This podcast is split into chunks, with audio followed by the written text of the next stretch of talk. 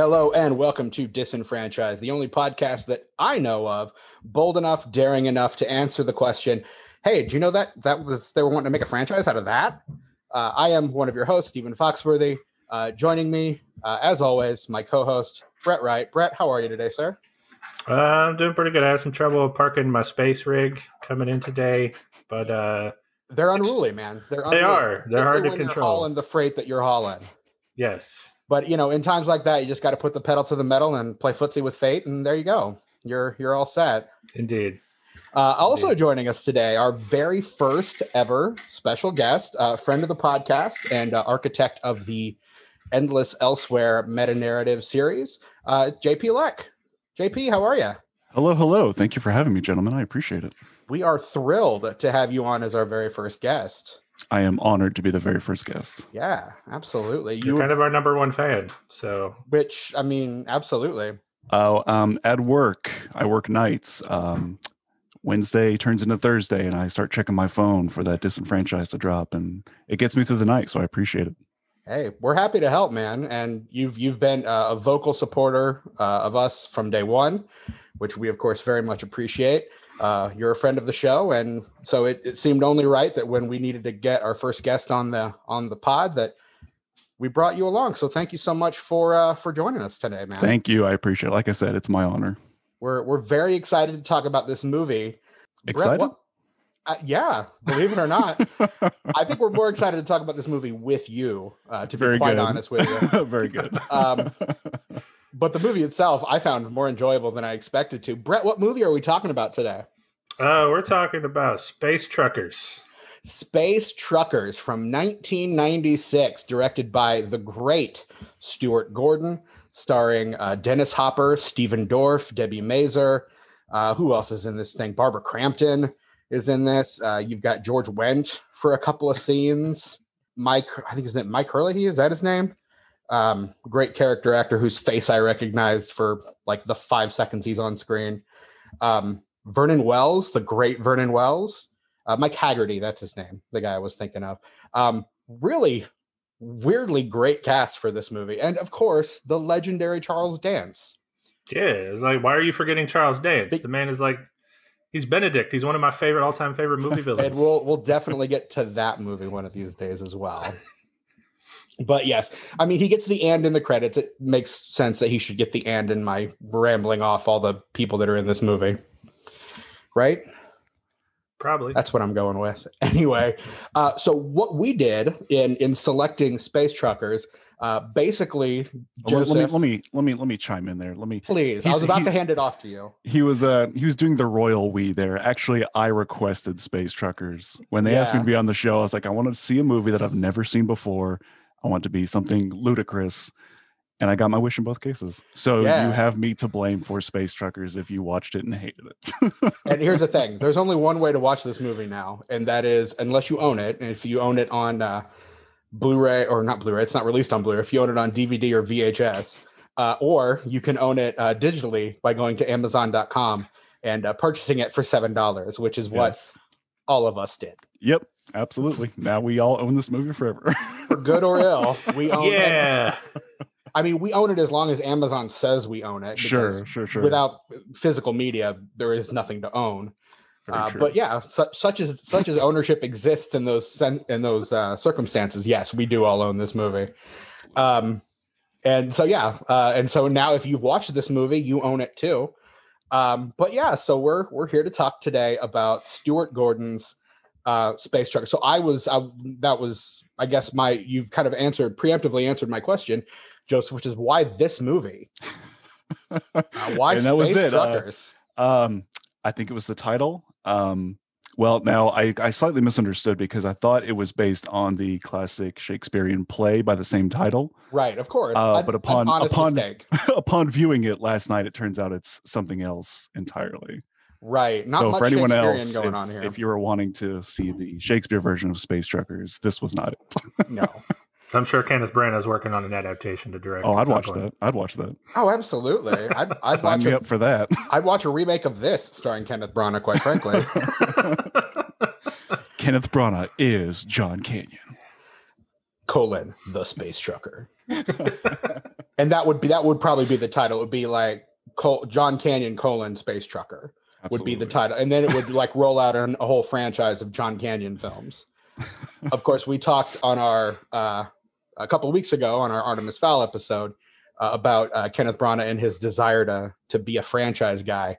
So uh, feels feels weirdly fitting that he's he's coming up. To, I also just watched uh, Tenet for the first time yesterday, as of the recording of this episode. Not to uh, digress, but how is Tenet? It's pretty good. Yeah, is it? It's good. I liked it. Um, it is. I would. I'm just going to summarize my Letterboxd review here. I guess. Sure. Uh, it is not necessarily uh, Christopher Nolan at his best, but it is certainly Christopher Nolan at his most. Like Oh, he's okay. doing the most Christopher Nolan. Uh, it's not his best movie, but it's also not his worst movie. It it neatly falls in the middle, at least for me. Uh, I think I have it at about eight of twelve in his Okay. filmography, but that's I think only one of his films is actually bad. So Which do one with that, that what do you want to say? I, I would would either of you care to guess which of his films I think is the is the bad one? Brett, what do you think? Hmm. I feel like I know this though. You should know discussed this. I should know this. Shout it out, man. What do you got? Don't overthink it. Really, don't overthink it. Now, is it? It's not Dark Knight Rises.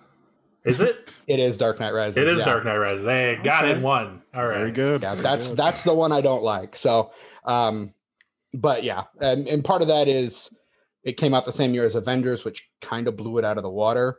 Uh, and Sure. also part of it is it seems really unfocused because Nolan didn't want to do a third one, and then he comes on and does a third Batman movie, and it just feels like he didn't want to do it, and they kind of Mm. made him. So, but uh, but Tenet, it definitely feels like a movie he wanted to make, and uh, definitely feels like a movie he did make, and he made it a lot.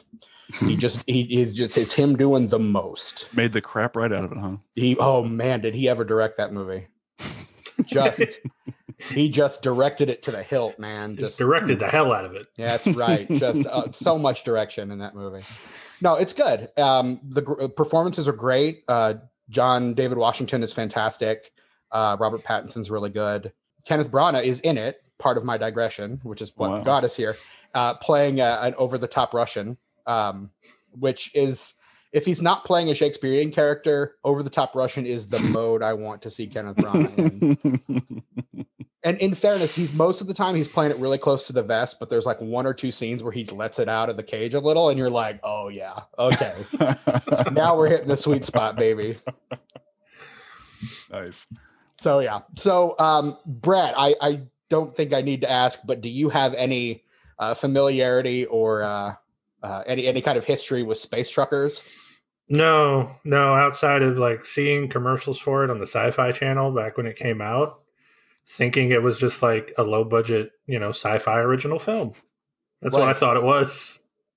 I mean, you have every right to think that. Uh, apparently, it got a theatrical release, but uh, well, I guess we'll get to we'll, we'll get to, to that later because there's there's some things to be said with regard to that and uh, the internet. Um, yeah, same. It was just kind of one of those movies. I had heard about it. Honestly, I had heard about it because of its producer, Peter Newman, is the father of the host of one of our favorite podcasts, Blank Check with Griffin and David, Griffin Newman. Uh, really? Yeah, and and according to that retrospective article that Brett mentioned uh, before we started recording, there's this huge long retrospective article, it's, which is probably, honestly, the definitive written work on space truckers, if, if we're being really honest. Um, according to that, it Mm. was it was Peter Newman and his producing partner that really are to thank for this movie even getting made at all. Because if it hadn't been for their tenacity in really fighting to get it made, uh, it, Greg Johnson, I think is his name. Uh, it probably would not have gotten made at all. But I, I had heard Hmm. Griffin mention it on, I think, uh, one of the Patreon episodes of uh, Blank Check Special Features, and was uh, was intrigued. I'm like, "There's a movie called Space Truckers," and I looked it up and I read the synopsis, and it ended on kind of a sequel hook cliffhanger thing, and I'm like, "Was this thing supposed to be a, a franchise?" And I, I dug into it a little deeper, and there was some vague, oblique talk about a possibility of a sequel. So I was like, "All right, it's going on the list." And then it, from there, you you saw it on the list and decided, hey, I want to talk about this movie. In That's specific. right. that is what happened. And here's the thing: if you had told me um, that this is a movie that you had watched growing up, I would have absolutely believed that. See, here's the strange thing: is this I should have seen this movie. I raided the video store for the straight to video crap. Just just terrible movie. Something like Space Truckers would have like caught my attention as a kid, but for some reason this one just slipped through the cracks. So upon you know seeing what it could be as an adult, I was like, well, I'd like to see this. Prior prior to this podcast, I used to host a podcast with JP's brother, uh, Sam, Mm-hmm. And uh, this seems like the kind of movie that Sam would have defended to his dying breath because he had watched it growing up like every Saturday as a child. Sure, sure, sure. Um, just it has that kind. As I'm watching it, I'm like, seriously, Joseph said he hadn't seen this, but this seems like something he totally we, would have watched. He, Sam and I should have grown up with this movie. We grew up with many other movies like it, but like I said, somehow this one just fell through the cracks. Oh, which is a, which is a crying shame. But but now we are we are righting that wrong here in the year 2021. That's right. 2021 has already started out well because it has started out with us having seen Space Truckers, Amen. the 1996 movie directed by Stuart Gordon and starring Dennis Hopper and Stephen Dorff and Debbie Mazar.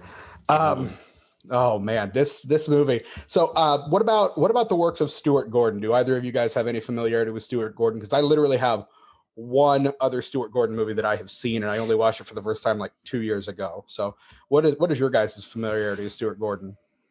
Um, well, I mean, there's the Reanimator movies, which is kind of his, you know, what he's known for most. He directed um, the first one of those. Oh, did he only do the first one? I think he only did the first. Well, he did a few other Lovecraft adaptations, but I think the only one of that particular franchise that he directed was the first one. Was just gotcha. Reanimator. And I think my favorite work of his, there was a show called Masters of Horror, which brought on like lots of old horror directors and writers, and he did one called The Black Cat about Edgar Allan Poe. Yes, Jeffrey I have Combs heard of that. as Edgar Allan Poe, and it's fantastic. It's we, so good. We do stand Jeffrey Combs on this podcast. I didn't know he did that. That's a man yep. I've seen. I've seen more Stuart Gordon stuff than I thought. Then, hey, yep, all right, that was him. Yeah, yeah. Because I, I, when I first asked that question, I'm like, I don't know, dude. But yeah, so you so you have seen some Stuart Gordon. Oh, for sure, for sure. Yeah, I just didn't. I didn't know. I, I didn't know that there was also Space Truckers Stuart Gordon. Which honestly seems like such a weird kind of diversion in his filmography Absolutely. overall because he's he's a horror guy like through and through. And then there's this movie which he co-writes. He's got he's got a co-story credit on this one uh, alongside ted mann who is the sole credited screenwriter on the film. Um, but yeah he's mostly a horror guy reanimator from beyond dolls future episode of this podcast dolls. Uh, robot jox the Pit and the Pendulum. He did Fortress. Robot Jox. Oh yeah. Man. Now see, that was one that Sam and I grew up with. I okay. know Robot Jox. okay. Fortress with Christopher Lambert, Castle Freak, that full moon direct to video Castle Freak. Full moon, woo. Yeah, I was gonna say you're you're probably a full moon junkie. Oh, I'm a huge full moon guy. Um, and then Space Truckers, and then right after Space Truckers, the wonderful ice cream suit. He is also a credited screenwriter on Honey I Shrunk the Kid. Oh, okay. The, the the Disney movie Honey I Shrunk the Kid. He directed a single episode of Honey I Shrunk the Kids colon the TV show. Interesting. Which I think I might have vaguely remembered being a television show, but probably not really at the same time. Crazy. And then he goes back to horror, does Dagon, King of the Ants, Edmond, Stuck, like kind of the those Masters of Horror episodes that we mentioned earlier, like slips back into that stuff. Uh, but it seems like for a for a little bit there, he tried to break out of that that horror genre uh, a tad, uh, and it didn't seem to work for him very well. no, but I mean, to be fair, those the, those robots in Space Truckers kind of they're they're kind of scary. They're, that's some horror movie stuff. It is for sure. And uh, those robots, honestly, it's kind of like if the xenomorphs and the Terminators had a baby. Yeah. It would be those robots. And then if you put those in Spaceballs, you have space truckers.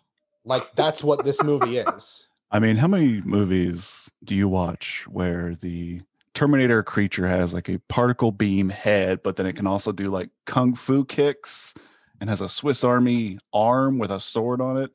Finger I mean, blades. I, I, I, did I did like the I did like the robots. I the, will say that I liked the robots the very much. Top to bottom production design on this movie is next level insane. Yes. I there's from the first moment, like after we zoom in on Titan, the the moon of Saturn, where most of the early part of this movie takes place, hmm past the you know crappy CGI where you actually zoom in on the planet, I'm immediately invested in everything that this movie has to offer because the production design is just so weird. It's And you like, can tell that they were proud of it because it's so overlit. It is the Yes. brightest movie. so, so bright, bright, so, so bright. colorful. Like I think they were rebelling against like the 2001 like sterile Mm, kind of and really embracing like the lived in space feel of like Alien and Star Wars. The original Sure. Star Wars, not the prequel crap. But right, right, know. right. Hey, have you guys talked about Star Wars in this podcast? You know, one of No, these days we're no. going to. No, we haven't. I don't know what you're talking about. One 'Cause of I these would- days I'd the love to be world on for will a Star know. Wars episode. Sure. One of these days the world will know our thoughts about Star Wars, but it will not be this day. I, I respect you guys refraining from that whole mess. I, I respect you for that. It's Well it's a cluster that honestly we probably are better off not getting involved in, quite frankly. Agreed. I Yeah. agree. I agree. I agree. It's it's not going to cause rifts on the internet. It's not going to get us any any uh, hate thrown at us. It's not going to Sure, sure. almost threaten to dissolve our friendship. No, none of that's going to happen. Very good. It never got that bad. It did not get that bad. You just you were just really mad at me when I texted you one night. Yeah. Yeah. You're right. Which I mean, let's be honest, that's not the first time that's happened either. So That's that's honestly the sign of a healthy friendship when you can when you can send each other angry texts in the middle of the night. yeah, that, that honestly, it's more or less how it happened. Like I'm just like t- texting him jokes, and he's like, you know what? And I'm like, oh shoot, what did I do? a bridge too far, Stephen. A bridge Yeah. too far. Look, Steven didn't know that was the last straw. It wasn't his fault. I had no was- idea. I didn't even know there was any straw there to begin with. I was just like, hee hee, funny text. Nope. nope. Hmm. I was like, look here, you son of a bitch. Not quite so harsh language, No, but I mean, Uh-huh. you were just kind of like, "Oh, come on, man. And I was like, oh, oh, did I? oh my, oh no. But we talked it out. We're good. Very we're good. Still, very good. We're still recording episodes, which honestly, if we weren't friends, we wouldn't be doing this. So is good. Um, anyway, hey, let's get back on track. We need to talk about the plot of this movie, don't we? we absolutely do. And Joseph, because you are our guest, Mhm. um, I, I felt only fair for Sure. us to Both do it together, and I set it out. Got it. Wait, for what, what's to happening? completely relinquish control of the the plot in 60 seconds to you as our guest. Okay, I have a question. Um, I have some very scrawling notes. Can I use that, or I have to do it from memory? Does that make it harder? If you if you have notes, use notes, man. Okay. Don't make this Right. harder on yourself than you no, absolutely the amount of times that we got to pull up Wikipedia to reference it as we're doing it, correct. all Okay. the time. I the may cheat. A, I may cheat a little bit. Then we'll see. And that's and that's absolutely okay. Here's the thing: the the podcast that I that I stole this bit off of, Mhm. uh, you can tell they absolutely write out their their 60 second plot descriptions is what they call Oh, it. See, You can tell they and they just like read through them. So Okay, you know, I I feel don't better then. Yeah, absolutely. do what do what you need to do to get through it, man. I will. I've got sixty seconds on the clock for you, and I will let you know uh, just as soon as that time. Actually, I'll let you know at sixty or thirty seconds and at ten seconds. Uh, Hang on, I, got- much I gotta limber up. Hang on. Absolutely.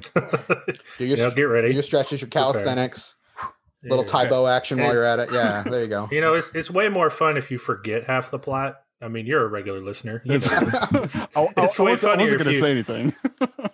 Look, front load it, front load like 45 seconds with the beginning of the movie, Yeah, and then rush through that's the end. that is that's Brett's like stock and That's- trade, man. that is that is my way of doing it. That's his so bit. Feel so- free to borrow it. Very good. All right, I'm gonna be so uh, footsie with fate here. Let's go. there you go. Play play footsie with fate, baby. All right, your your 60 seconds starts now. Okay, so it's the year 2196. Um, there's these two guys. One is clearly a scientist because he has glasses. They are part of what turns out to be some sort of like R&D experiment where these robots are trying to break into this fortress and it kills all these people. Um, the the other guy, the the bad guy, we find out who's going to be like some sort of tyrant who wants to do a coup on planet Earth, kills the scientist, takes the robots, and leaves. Uh, then we cut to what's his name, John Canyon. He's a he's a he's the titular space trucker. He's hauling what 30 turns out oh balls. Um, and then they meet Stephen Dorff and the one girl with the Queen's accent, and then they fight the bad guys. And oh crap, you messed me up with the thirty seconds. Where are we? There was uh, uh um they escape They do the stuff. They fight the bad guys. The end. 10 seconds. I don't need that 10 seconds. Actually, I needed No, that 10 it. seconds 30 seconds ago. He does. He doesn't need that. This is Wow, nailed that that's tough, man. Yeah, man. That's a lot harder than it seems. It it is. Every I'm week it's this at harder work than like, it come on, guys, Yeah. you can do it in 60 seconds. No, that's that's rough. yeah that's um, that's part of the fun and usually like when i hear 30 that's when i'm like oh really crap like that's that's the That's what, that's what happened to me. I was just about to get to the square hogs from Mars thing, and I was like, oh no, I can't cram the rest of the movie into 30 seconds. yeah not i mean yeah you're you're spending a lot of time on those opening like 10 minutes I'm a writer. I can't help it. I want to just lay everything out. it's true Maybe It's that's the problem. Maybe that's why I do that. Like, There you just- go. Yeah. I all get three of us down. right so You want to- You want to tell the story. You can't just rush it. Absolutely but here's the thing you've only got 60 seconds to tell the story so part of being a good writer is knowing how to edit That's true. although most most writers are like we'll just write now and we'll edit later unfortunately editing on the fly not a great not a skill every writer is known for Not so easy. No, no. No Nope, would be forgiven not at all. uh so yeah um the the girl with the queen's accent and you said that and i immediately thought queen's english so i but oh it's- no. Sorry, Oh. Queens, New York. Queens, New York. yeah, yeah debbie mazar is like the most new york actress ever I I, lo- I really enjoy her, and I love that voice. I love her She- accent. she's Fantastic. great and it's a shame that she never got to be bigger let's actually let's since we're talking about debbie mazar right now let's pull her up and take a look at her career real quick My wife was citing various things from the '90s that she was in, such as Beethoven 2 and something else. yes that's I was that like, was oh, my okay. first exposure to debbie Is mazar that where you know her from too? beethoven's second is the name of that movie oh, of course, of course. uh, most people of our generation, or actually maybe probably the generation right before ours, Mhm. uh, know her as uh, Jane from Empire Records, uh, Damn the Man, etc. Right. Rex I had forgotten Day. about that. I know Empire Records. Okay. Yeah, it's it's it's a classic. that It's one of those movie. Gen X classics. Unfortunately, we're all technically millennials, so. Oh yeah. Uh, but what I mean, she was she had a bit part in Batman Forever, which is the first of the Batman films that I saw. Hmm. Uh, she oh, is she's she's one of Two Faces. yes, she Or, is yes, Spice. She's Spice. Drew Is it Drew Barrymore. and Barrymore? Sugar. Yeah, yeah, Yeah, yeah. there we go. yeah. Yeah, so both Empire Records and uh, Batman Forever coming out in 1995.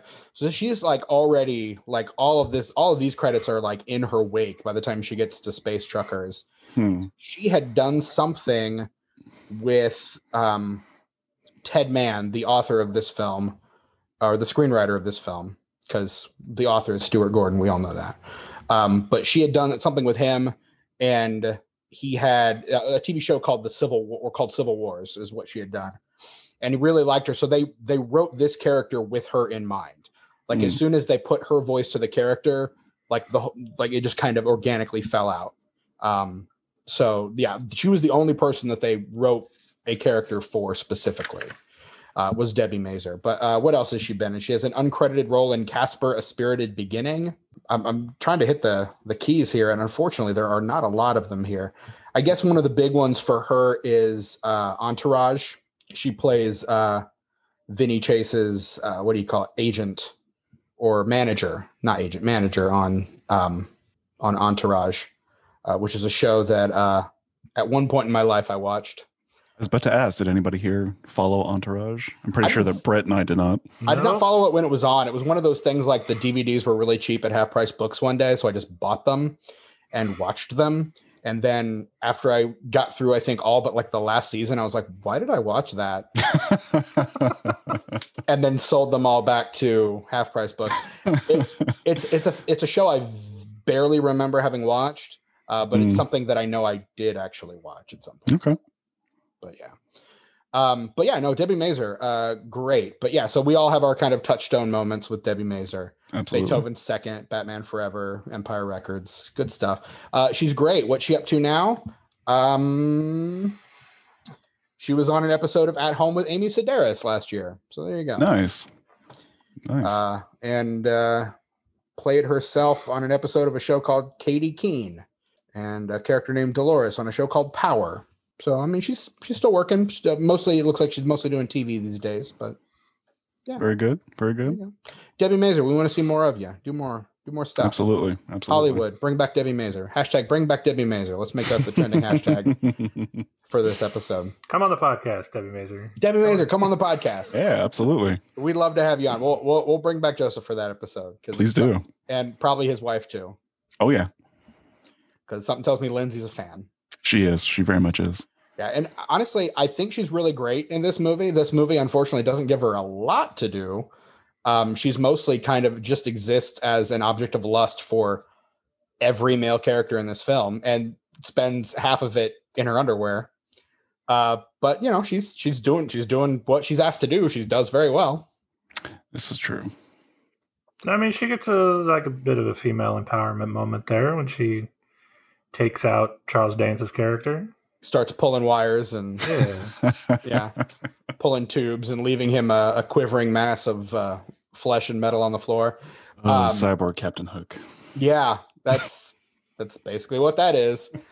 Yeah, interesting. The the uh, I I can't get over again. I, I feel like I'll I'll end up saying this will be my repeated mantra for this episode. But the just the look of this film, I cannot say enough good about it. Like it's really something for for the budget they had, which is from what I can tell probably about twenty five million, maybe a little more. Mhm. Uh, this film looks ex- just spectacular. I was saying before we started, you can see all of it up there on the screen. Like it's it's all there. Like you can tell how they spent their money, and they spent their money pretty well. Sure, it's a, it's it's very comic booky. Like they really went for a certain aesthetic, and they certainly nailed it. It was quite good. You were saying before we recorded, like it's it's very bright, it's very colorful. Yes, yes, it was. They they really wanted to highlight and show you everything that they did, which is probably for the best in a movie like that. You've got to play to your strengths. You really got to like show the audience what you did, and I think they did it well. I liked it. It was a very fun movie. It was ridiculous but fun. I enjoyed. I enjoyed my hundred and however long this was, however many Uh, minutes this 90, 92. was. Was it? Oh man, it felt so much longer. Okay, in a good way. In a I- good I- way. okay, I was gonna say that could go either way. That's one of Hashtag bring back Debbie May. yes, please. Hashtag bring back Debbie Mazar. but uh, no, but like I really, I like I love the design and the fleshing out of the world so much that I, I legit thought this was based on something. I was surprised Right. to hear that it's completely an original idea. it did have that feel, didn't it? Yeah, I mean, It felt like a comic is- book. it's so specific. Like even the jokes at the beginning with uh, like with all the brand names like Interpork and Liquid Beef and um uh, what was the there was a Cuban restaurant it was Rubik's Cubic uh, Rubik's Cuban cuisine. Oh, I missed Um, that. That's funny. Oh, like all the all the like billboards and stuff like the him putting uh mustard on a hot dog in zero gravity. Like all they really stuff- love that zero gravity effect, don't they? Oh, They my used it So much. so much. And it's kind of one of those things like we've got this effect and we know we can pull it off. Why not just use it in every scene?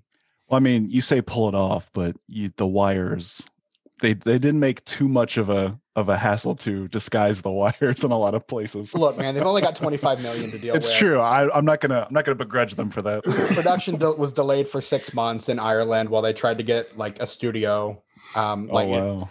yeah, it was it, it was a whole thing. Well, that, that's a fascinating thing in the retrospective that I remember reading is they knew they didn't have the budget anymore to like edit out the wires, so they did like misdirection when they were filming it Yeah, to to like try their best to make your eye look somewhere else. Oh, that's smart. That's smart. Yeah, so that, that was fascinating. yeah, and here I mean, here's the thing. Um, I didn't care one way or the other because I was Yeah, like, is this a great movie? No, but did I have fun? Yeah, absolutely. It's a And- blast. I, I've said it on this podcast before. I said it in our very first episode. Like, I love world building. And from the first moment, the world building in this thing is so complex. Like, you can tell everybody really put a lot of thought and effort into the world that they were creating. And because of that, it feels very lived in, it feels very real. I would love to see more movies set in this world that is so bright and colorful, but yet dirty and dingy and you know there's there's space denny's like space denny's is in this movie. diner, that was gets, great. yeah george wendt gets sucked out the window of space denny's. And you love to see it. Like it that was a fun effect. Like i had a i had a great time watching that. I think the highlight for me was when he went to the ladies' room in the stall, and then the android sitting there, and he like pulls her head back and types in a code, and it's a secret elevator. I I adored that. That was probably the highlight of the film for me. That is very. That's That's so like good. very Total Recall kind of stuff. very very total recall. Absolutely. like just all this, the the world building, and it, it also has like echoes of Terry Gilliam's Brazil, like scattered Sure. in there. Like you can tell that there were all these different influences that they kind of played with, but there's no one film that really influenced the look of it. You can tell it's kind of a hodgepodge, and it really does end up looking like its own completely different thing. Sure. Now which, we uh, have discussed the production value and the world building. Um, I'd like to touch briefly on the writing. I have some quotes here that I scribbled down while I was watching. Oh, I can't wait. Um, first one here is if I had an anus, I'd soil myself. I that got a chuckle out of me. Yeah. Let's hold for applause on that one. Yeah. Oh, Second yeah. one, second one, and my personal favorite from our good friend Debi. Does anyone hear something back there that sounds like something back there? I'm gonna hit you with that again. Please do. Does, does I, anyone? I, just- I remember this line, but at the same time, I don't remember this line. Lindsay, my wife, and I looked at each other like that's that's golden. So so the robots are breaking into the the rig, the 18 wheeler, the spatial 18 wheeler, Right. and they hear them. And she chimes in with, "Does anyone hear something back there that sounds like something back there?" And I just, uh, it was great. It was chef's kiss moment. Oh, you've got to put that line in the next I'm thing you write I'm as an homage stealing to that. Space Truckers. I'm 100 percent stealing that. You I'll call it an homage, but I'm just gonna steal it. I'll be, I'll be mad if you don't, quite frankly. Because that's I- that's pure gold right there, man. It I, I too have a couple quotes. That Oh yeah, down. please do. I love um, this. So the first one was when they're when they're escaping the diner, right? And and John makes a single sharp turn, right? To like to throw it. Yep. And Mike is like, "That's some of the best driving So I've the ever best seen." driving I've ever seen. and that's when we get the uh the um oh i just forgot the line uh pedal to the metal and um play footsie Playing with fate footsie with fate. Yeah. which apparently was an ad lib by dennis hopper Yeah, Dennis Hopper ad libs that line. wow. Okay. something i learned by reading that retrospective man reading Yeah, is real. fundamental kids Read that retrospective, Lynn. We're going to link that in the episode description. Go read You that. should. yeah go read that yeah for sure it's Um, great And then my second one, this this one killed me. Like I laughed so hard because it was so clever. Um, when Charles Dance's character is threatening uh, Cindy, um, and was it? Uh, and then uh, was it Mike? Yeah, Mike.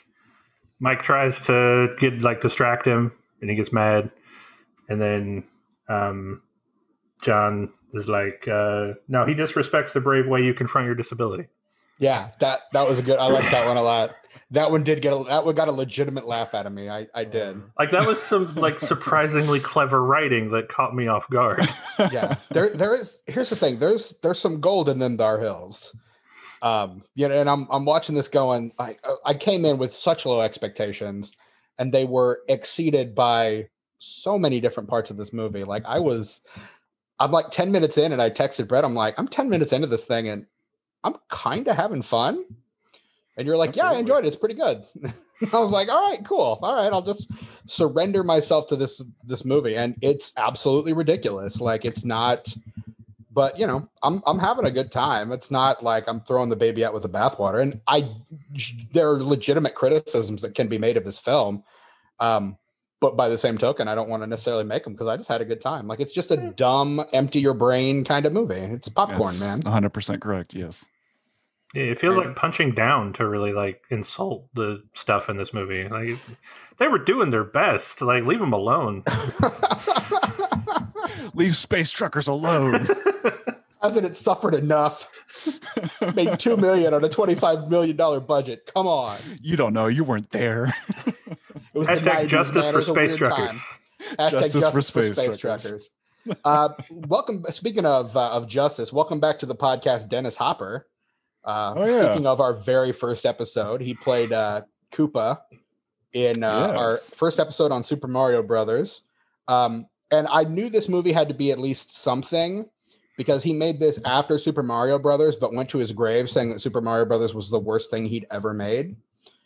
Uh, so I knew there had to be something here. But I, honestly, Hmm. this movie has a lot in common with Mario with Super Mario Brothers in that you know there's very ambitious world building happening. You know, a world that kind of feels you know very lived in. But I think this movie is far more successful in just about every front. Uh, than Super Mario Brothers was. That's my personal feeling. I don't know how how either of you guys would feel, but that's that's where I'd I'm agree at. with that. I had a better time with this than I did with Super Mario Brothers. Yeah, yeah, I would say that. Yeah, I was gonna say, Brett, you're, of the three of us, you're probably the most favorable on Super Mario Brothers. I mean, I am, but you know, you you got to separate like the nostalgia of it all and be like, if Yeah. you took out the nostalgia for my love of Mario Brothers, which one do I like more? And it's probably Space Truckers.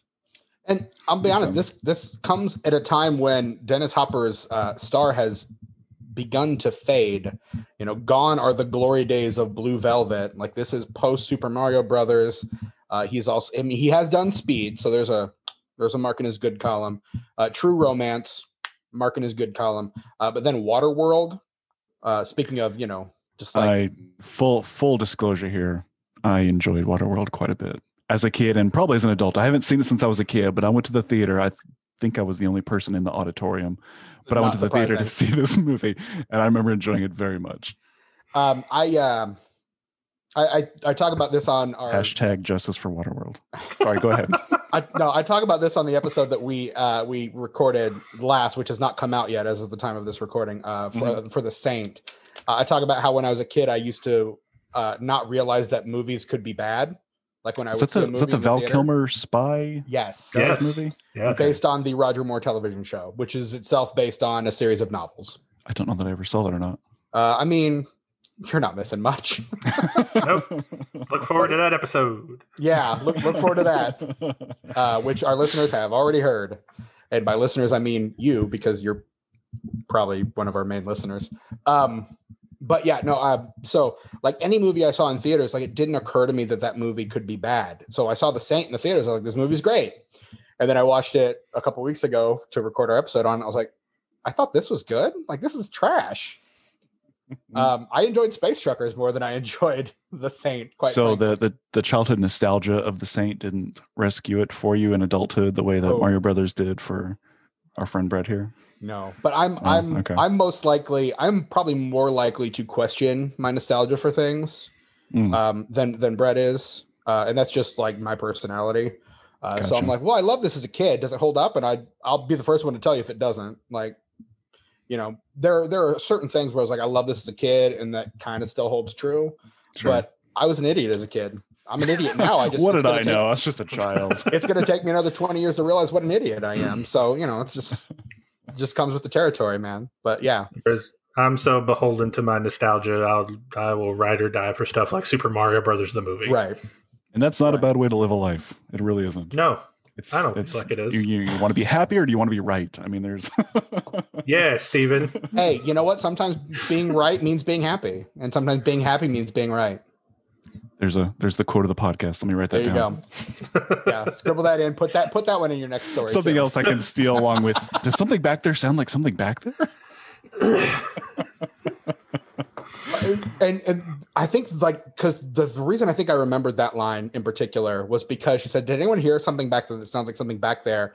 Beat beat because I did really softly. Yeah, I think I I think did. that was the rest of it. I think that was the rest of it. and that it was it was that throwaway because I did that really sent me like Uh-huh. to the point where I completely didn't hear the rest of the line because because I did like You just did. kind of this indignant little well, yeah I I definitely heard that uh, that I just thought was absolutely hilarious. Um, but yeah, Dennis Hopper, like '90s Dennis Hopper, not the best era for Dennis Hopper, quite frankly. So you know, there's there he has some high points there in that that run, but but I think he kind of helps like set the tone for this movie because everything he's doing is really everything around him is so out there and so crazy and he's playing everything so down to earth and so grounded that it helps all this ridiculous stuff feel completely real. Whereas usually it's the reverse, where he's in a you know a realistic setting and he's larger than life. Right. Um, I don't know. For me, the the high watermark for Dennis Hopper, at least of the performances of his that I've seen, is Blue Velvet, and you don't get much bigger Nope, than Frank. Booth uh, in anything. uh, you know, sucking on the nitrous and screaming.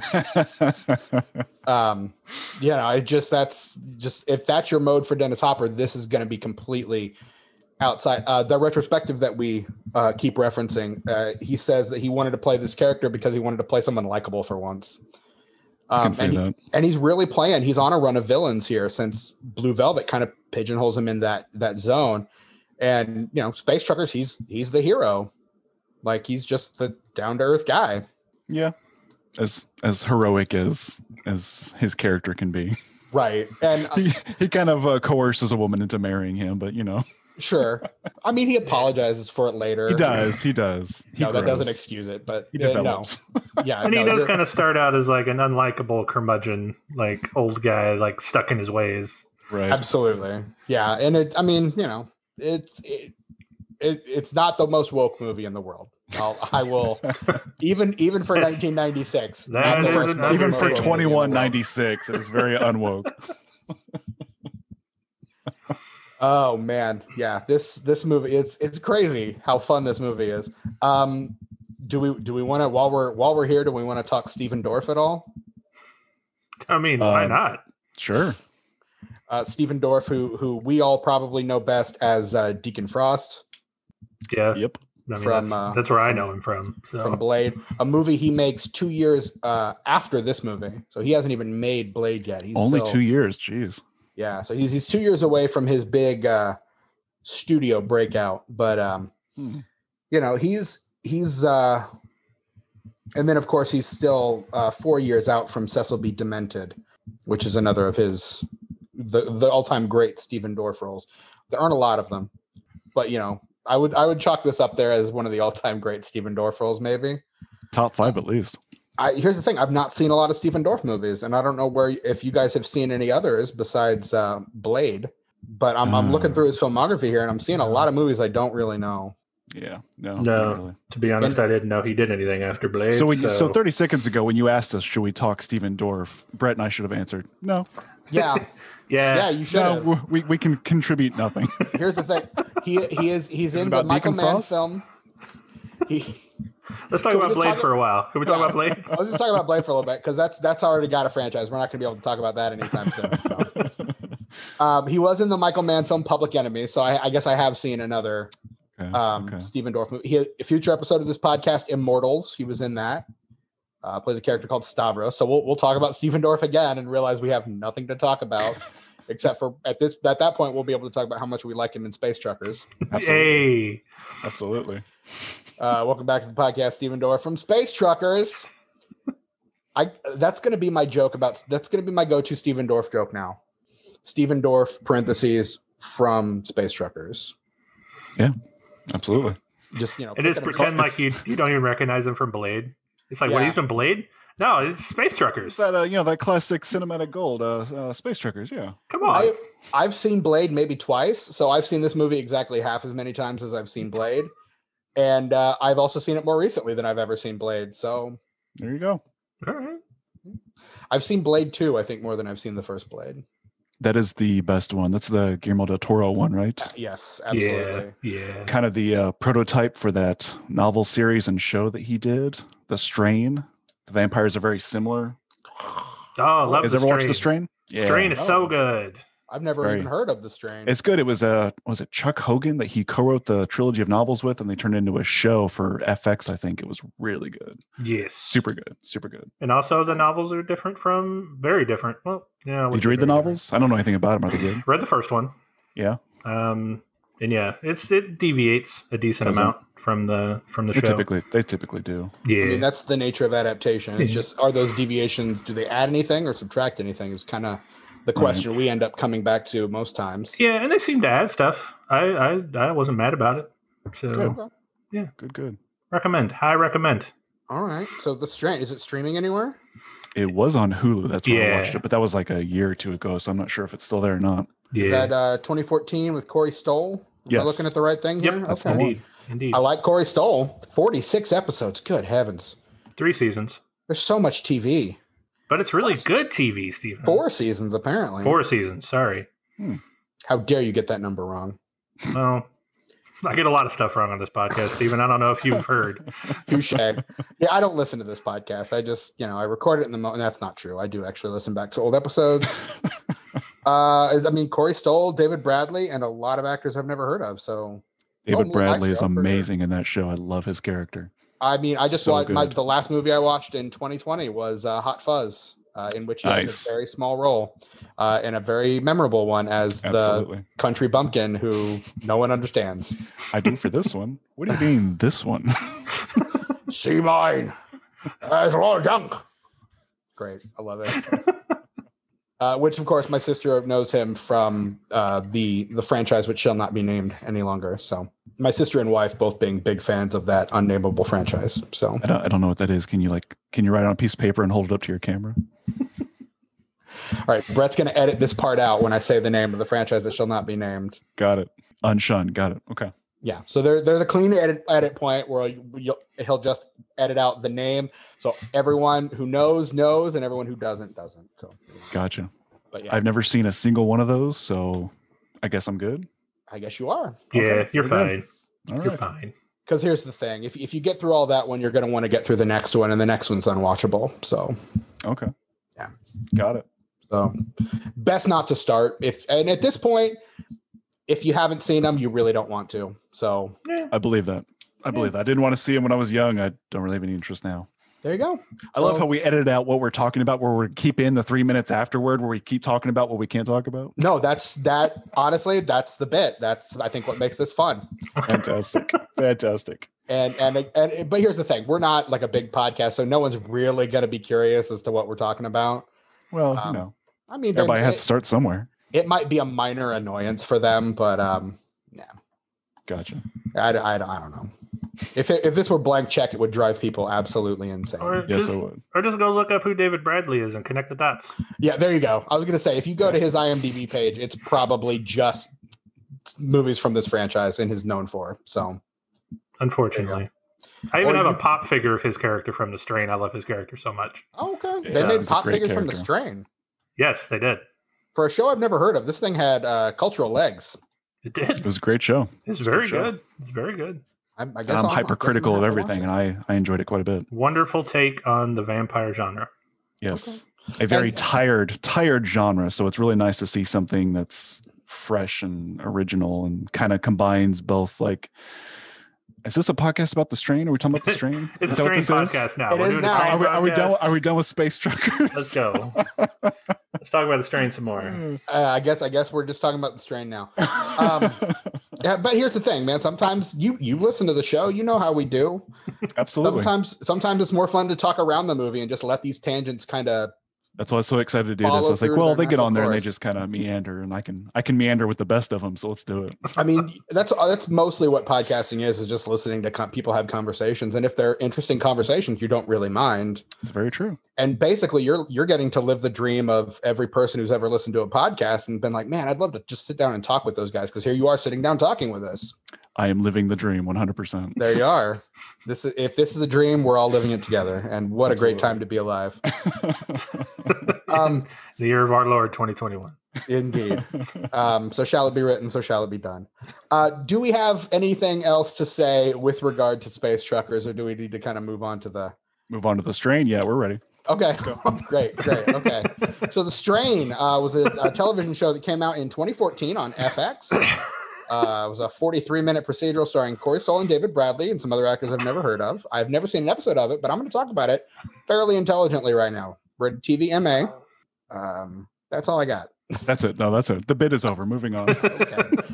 We we drove it we drove it into the ground and it's it's over. Here we um, go, college try. I mean, it's all that's all you can ask of me. Honestly, it's probably more than you should should ask of me, quite frankly. um, so here's the fun thing. Uh, I know this movie got a theatrical release, but there's literally no information about it on the internet. Um, I went to the numbers dot or the dash numbers.com, which is where um, it kind of took over from Box Office Mojo, and I typed in uh, space truckers, and uh, there's there's nothing there. Uh, and then I went to IMDb to try to find its opening weekend to try to narrow down the opening weekend. The opening weekend for this movie is April 20, 2000 or uh, no April 1997 was the uh, was the release date for this movie. So I have no idea uh, what this. Uh, but according to uh, Wikipedia, it made two million dollars on a twenty-five million dollar budget. Okay. Um, so I mean, you know, spent a lot of money, made very little money, which uh, it's not getting a sequel. I went to uh, Metacritic. There is this Metacritic has never heard of this movie, which is w- rare for Metacritic. But let's be honest, this people talk about movies that don't exist. If this were not on Amazon to buy, this would be a movie that does not exist because where else would we find this movie to watch? Just in garage sales, flea markets. That's the only place you would find this movie. and it would it would feel like such a weird curio and you would probably never pick it up to watch well you might joseph but the rest of us probably Oh, 100%. Yeah. You- I, I looked at a list of like 400 films and was like, that one. would. 10 exactly seconds in, I scrolled down. That one. Space Yeah. truckers. you were like space truckers huh interesting truckers in space. truckers in space Take my money. shut up and take my money Shut up and take my money. um it is however on rotten tomatoes the t- uh, tom- tomatometer score is uh 15% Okay. out of 100 so uh, not generally one that uh, critics found favorable. Uh, there is however no critical consensus. It's based on only 13 critical reviews. Uh, so not a lot of critics even saw this movie sure. which tells me it probably didn't get a wide release. It probably opened fairly limited and then never platformed and never expanded uh, would Makes be my sense. guess. Uh, and then uh, the uh, Letterboxd rating is generally a little more favorable. It's uh, 2.7 stars out of five joseph as our guest why don't you tell us uh, out of, if out of five stars how would you rate space truckers Um, the amount of fun I had with this movie, I would, and this might be a little generous. I'm going to say three and a half okay because I did, I did enjoy my ride with this. I enjoyed the long haul. I enjoyed the open road of space. I enjoyed insert other silly things here. keep going i'm having a blast this is wonderful keep it going uh, brett No, what it was, about it was you great. It was good. brett out Uh, of five I I I also gave it a three and a half. Nice. I had a lot of fun. I can't I can't complain. Look, is there stuff to say that isn't good about this movie? Sure. But why would you? It's just a fun time. Quit picking on space truckers. Leave space truckers alone. Hashtag, Hashtag, has- justice for space truckers. hashtag justice for space truckers. That's our friend. Whereas I gave it three, so not Okay. not quite as favorable as you guys, but but still, sure. I would say I would say a favorable review. It's Yeah. the same review I or same uh, score I ended up giving uh, Evil Dead remake. So Okay. which I generally came down favorably on as well. So I, Sure. you know, I, I liked it. Is it like I said earlier? Is it a great movie? No, but it's ridiculous and it's fun and it's it's fully realized for what it is. And I I, I had a good time. Absolutely. Uh, I if if this movie were released on Blu-ray, I would purchase it. So Same. Vinegar Syndrome, I would Factory. Borrow the Blu-ray copy from either Brett or Steven. Well, you don't need to. well, I, I guess I, none of us need to do that now because we all yeah, own we it all on own it now, don't we? right. At least until Amazon decides to revoke our ownership. But So yeah. is this is this what you call it, guys? Call the disenfranchised bump when everybody's listening to the show and they have to they have to go buy the movie. So there's that bump in sales. Yeah, such such as it is, I I, on- I legitimately don't think it's going to get much of a bump from us. Hey, Look, you uh, got three brand new got. We're probably the first three people to buy this movie in years. Maybe ever, quite frankly. Maybe ever. Who knows? Because let's be honest, I I doubt people are really clamoring for. It's got a name. The name is exactly what the movie is, but it also tells you the kind of movie it is. And the only other title that I can think of, and maybe you guys can think of some other ones, but the only one I can think of off the top of my head that does that, tells you exactly what it is, but also the kind of movie it is, is Snakes on a Plane. no, that's that's analogous. That works. Yeah. Yeah. Just, you know, what, what's the movie about? It's about truckers in space. It's about snakes on a plane. Uh, but also, it absolutely just sets the tone for the kind of ridiculousness you're going to see up on screen. Absolutely. Uh, and I don't, I don't, I don't know of any other movies that do that. Uh, if you can think of one, we've given you a couple hashtags you can tag us with. But, uh, but yeah, So what what do you guys think a sequel would look like? man, I just want to see, I want to see John Canyon and Mike Pucci and Cindy, uh, whose last name I don't remember because they only mention it once at the very end of the movie. Um, I want to see the three of them just and and of course Barbara Crampton, uh, who plays Cindy's mom. Got to bring her you back. know, Barbara Crampton, of course, because it's the Stuart Gordon movie. yeah, uh, yeah. I was gonna say, yeah. It's it- she's She's, like in pretty much regular, every one of them. Yeah. right. but I just want to see the three of them driving around and having space trucking adventures. Like, Hauling those uh, square hogs from Mars to Earth. I'd watch that. Right. I mean, but here's the thing: like, you could do, like, they they kind of hint at another possibility of what could be a, another plot is you know his cargo gets stolen and so he's got to you know truck across the galaxy to get his stolen cargo back before the other guys get there like Absolutely. you know turn it into like a, a race movie or something I, I mean here's the thing with with characters like this and, and a world this lived in it doesn't have to be like uh, military robots gone wild you know it can just be something fairly simple and something fairly innocuous absolutely yeah so yeah i mean i don't know i mean they they they killed the president of the world so i mean where do you go yeah, from there? Right. The the, the here's here's, they here's my, him in his car. here's my note on the president. A president who uses his business connections to take the office and then buys his way out of criminal proceedings. Yeah, that'll be the day. And and here comes Steven's bit of referencing how this movie is a lot like Donald Trump. but but I mean that's just that's like the absurdity of Donald Trump is he's just so like cuckoo banana pants that you, like let's think of the worst possible president we could ever have and like make our movie around that and then we get a president that's literally all of that it's just cuckoo sure. banana pants to me man. I don't know. he's a movie villain. He's a cartoon movie villain. We get it. Yeah it, i mean it, it, i'm not saying anything new. Um actually joseph i want to talk more about you at this point um okay. about uh, some of your work because this is usually the part where we'd be wrapping up an episode, but we've never had a guest before. Uh, but you are uh, you are an author, uh, you are a filmmaker, you are a, uh, a, a radio drama director. Like you're you're a you wear a lot of hats, including the one you have on right now, backwards. Yep. Really cool. um, but uh, you, you, know you wear a lot of hats you do a lot of things tell us a little bit about the endless elsewhere tell us where we can find your work tell us about some of your work etc Sure. Um, well, to get it out of the way before I forget, endlesselsewhere.com is kind of our main hub where you want to find everything. Like Steven said, uh, we have novels, we have short stories, we have short films, we have film vignettes, we have audio dramas, we have photographic comic books. Um, and I am now myself a podcaster with the Unmaking of Monsters podcast, which is kind of a, a collection of all the audio dramas that I've been making over the years.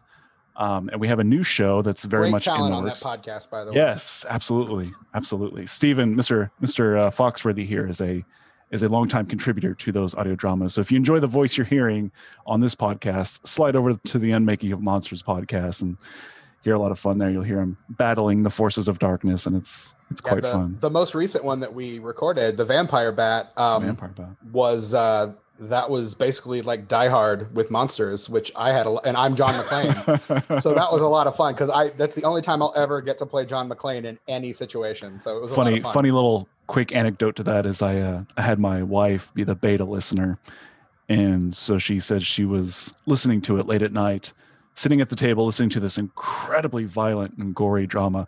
But she also knits, so she's sitting there knitting while listening to the Vampire Bat, and she just said it was the funniest scene to her just doing this grandma activity while listening to just this very violent, very gory radio play. Yeah, like lots of guttural screams and lots of squishing sounds. Oh yes. yeah, it's it's it's yeah. pretty it's pretty it's, intense. Yeah, we we went pretty overboard with this one. Uh, but we also have a new podcast coming out called the Endless Elsewhere podcast, which is going to be a couple of other characters that we know from the universe that come together to start investigating all the goings on. Um, and then, of course, Steven's character and some other ones that we've heard in the previous podcast and previous films and previous short stories will actually show up in this podcast. So it's kind of everybody coming together and doing their thing.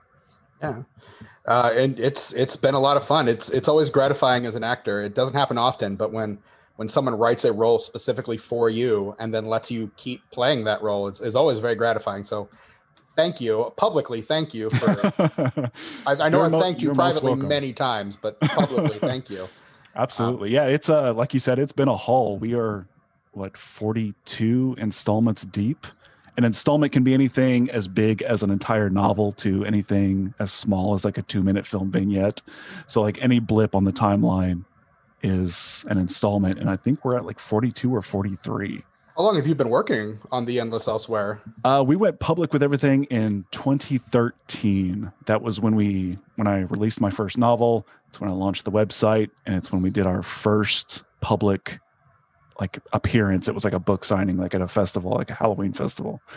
Um, does the so, Goners, yeah. the radio play, the Goners precede that, or does that follow we all that? we made that we made that all the way back in 2009. That was kind of a proto project that I made, and then set aside, moved on to other things, and then came back to it.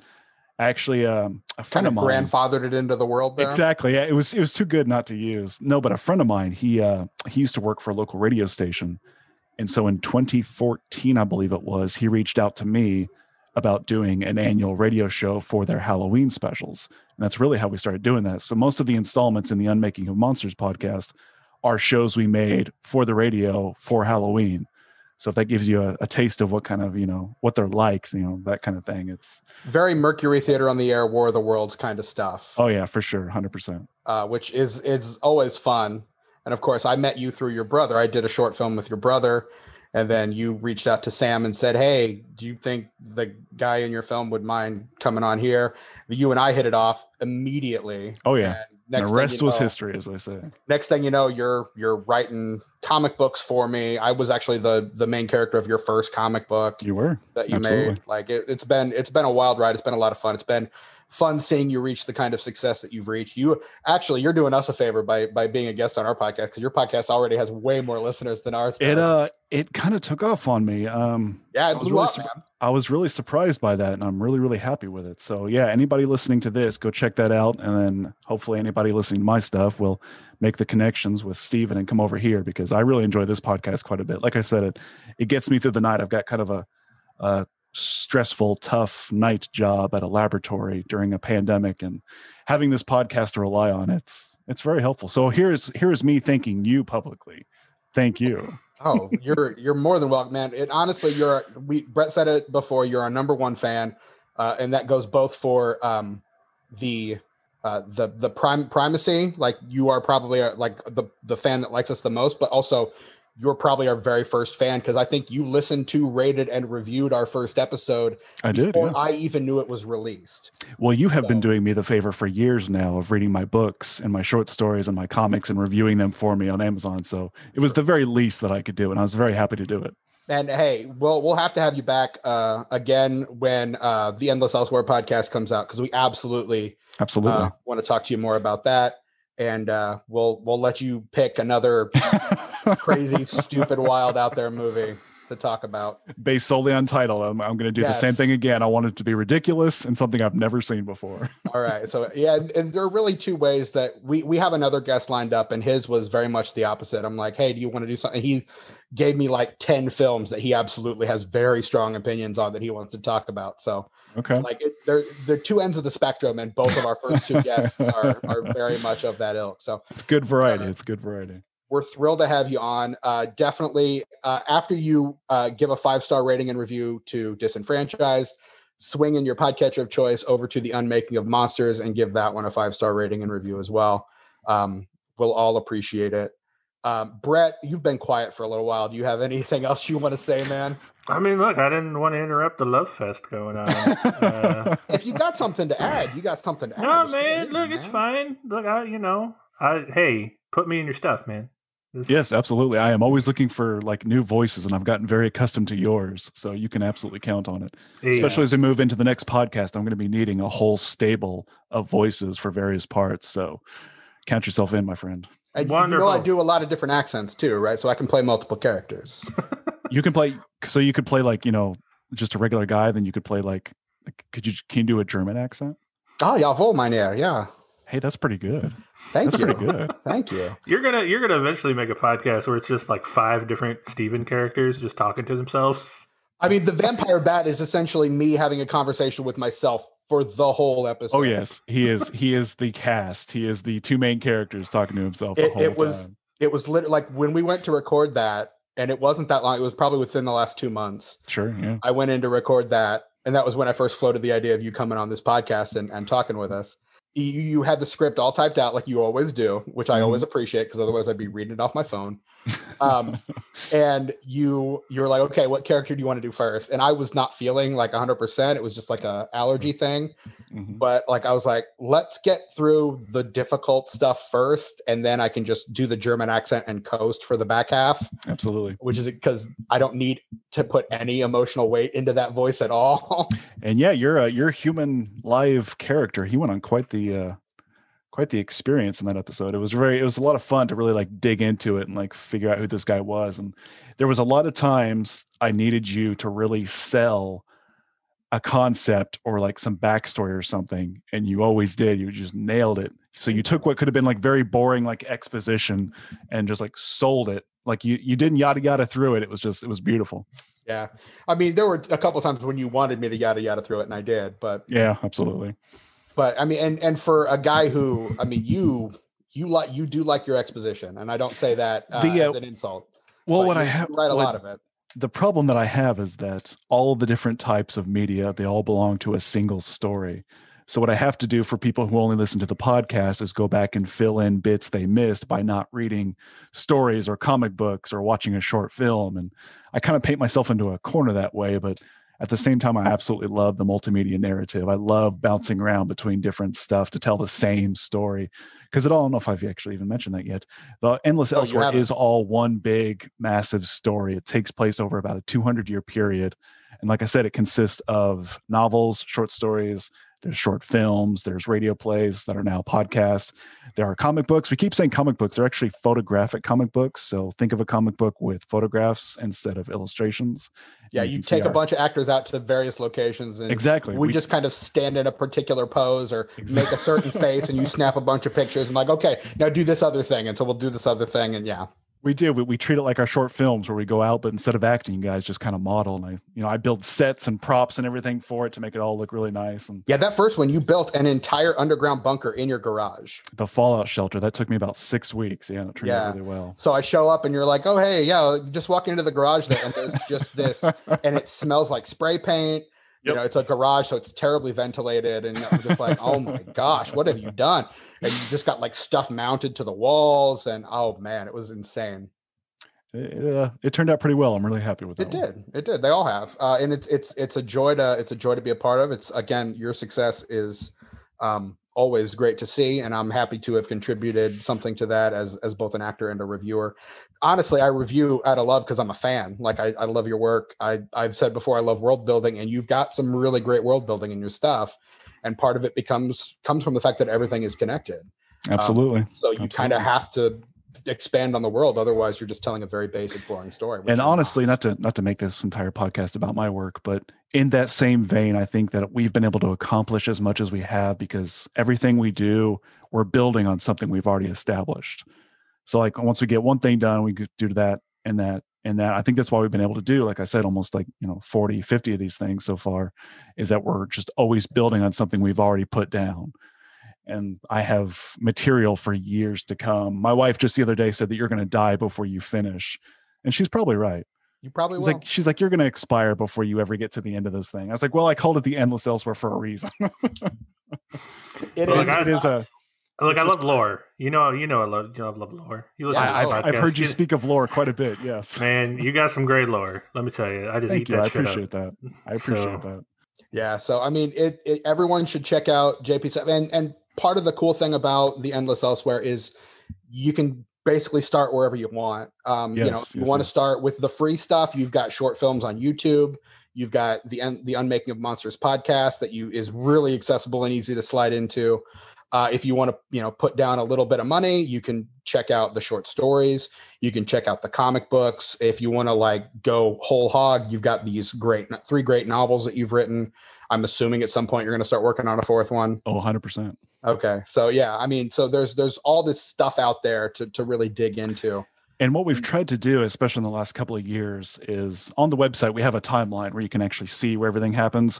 But what I've tried to do to A make it valuable resource. for yes fan, by the way. absolutely just just click on the story and it'll take you right to it but what we've tried to do is to make the story more digestible for people is that we've started making collections of stuff. So, like I said, we took all the radio plays and put them into a podcast. That's the Unmaking of Monsters podcast. We took all the short stories I've done so far, put those into an anthology. That's the Endless Elsewhere Volume One. And then we took all the comic books that we've done and put them into one gigantic 400 plus page photographic novel called The Regulars that came out just this year. Which so looks beautiful too. It did. It did turn out. It did turn out really well. I'm I'm uber proud of that one. I love that thing so much. As you so, should. So you can follow the timeline. You can jump around if you want to, because that's what I most love. But I understand that not everybody wants to do that. So I'm like, hey, just you know, pick up a book, pick up a podcast. You can engage in just that if you want to. And my hope is that the people enjoy that enough to go back and check out everything else. So yeah. that's kind of how I've tried to craft it, and it's I mean, exhausting. Yeah, if if you want to go through it chronologically, uh, you you basically have to start with three novels. So if you're not a reader, you yes, probably don't want to go at it chronologically. Um, but the, the the stuff that's there to read is still very good. Like the first novel, as I was reading it, I was reminded a lot of Alan Moore's League of Extraordinary Gentlemen, which listeners on this podcast know I'm a big fan of those comics, if not the film.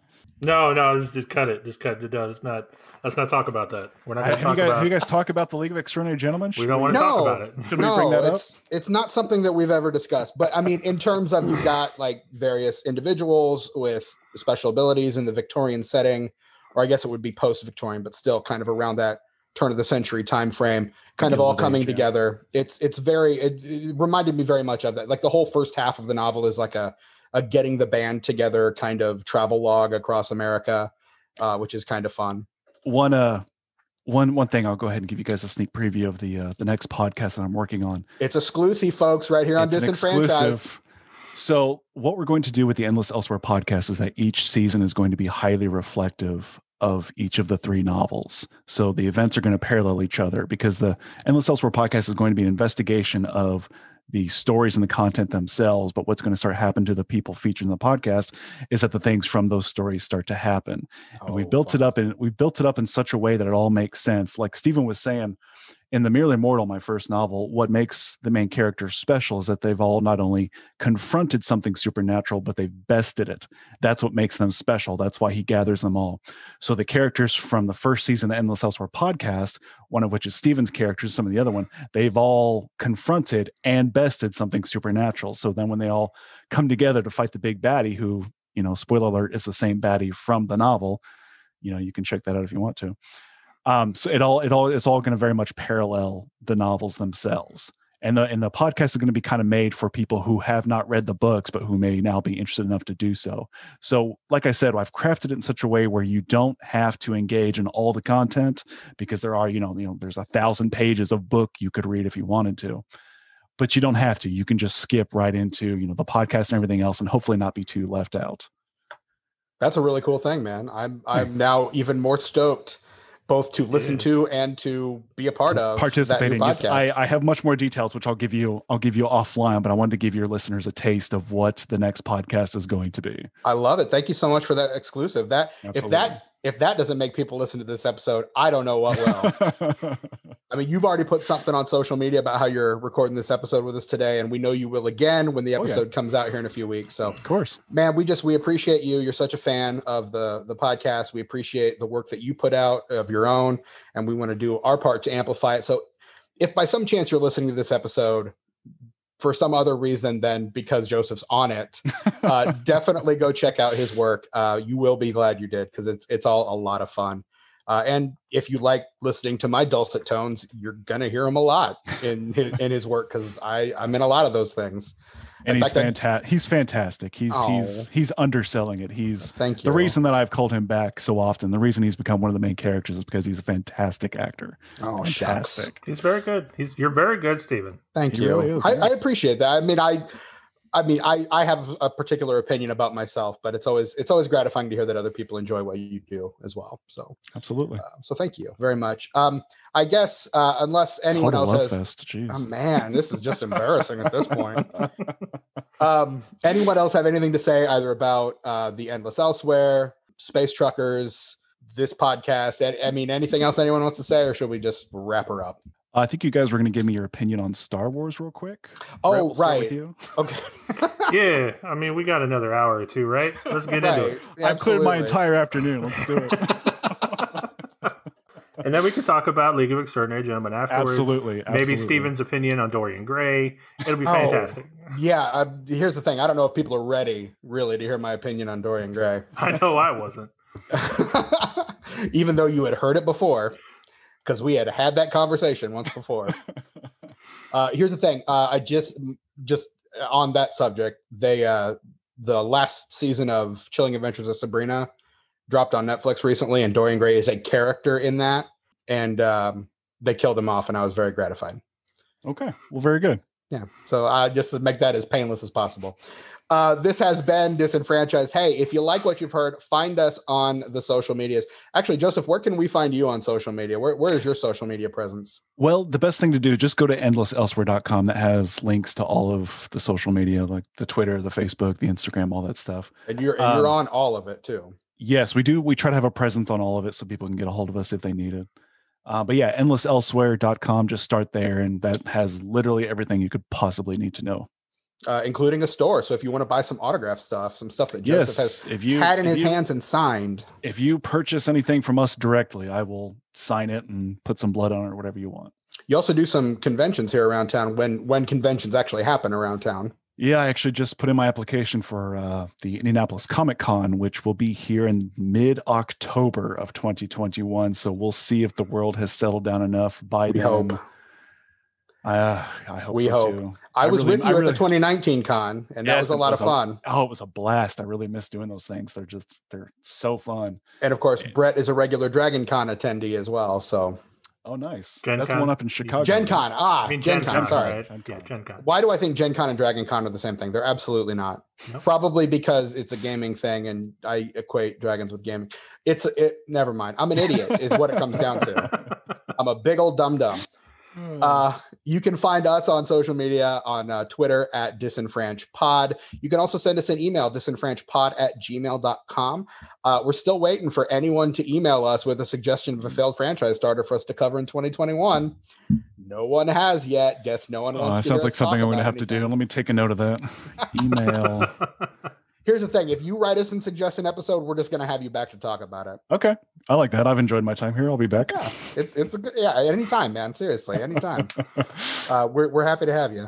Um, you can find me on uh, uh, what am I on? Twitter, Letterboxd and Instagram. Yeah, that's right. At Chewy Walrus. Good heavens, it's been a it's been a day.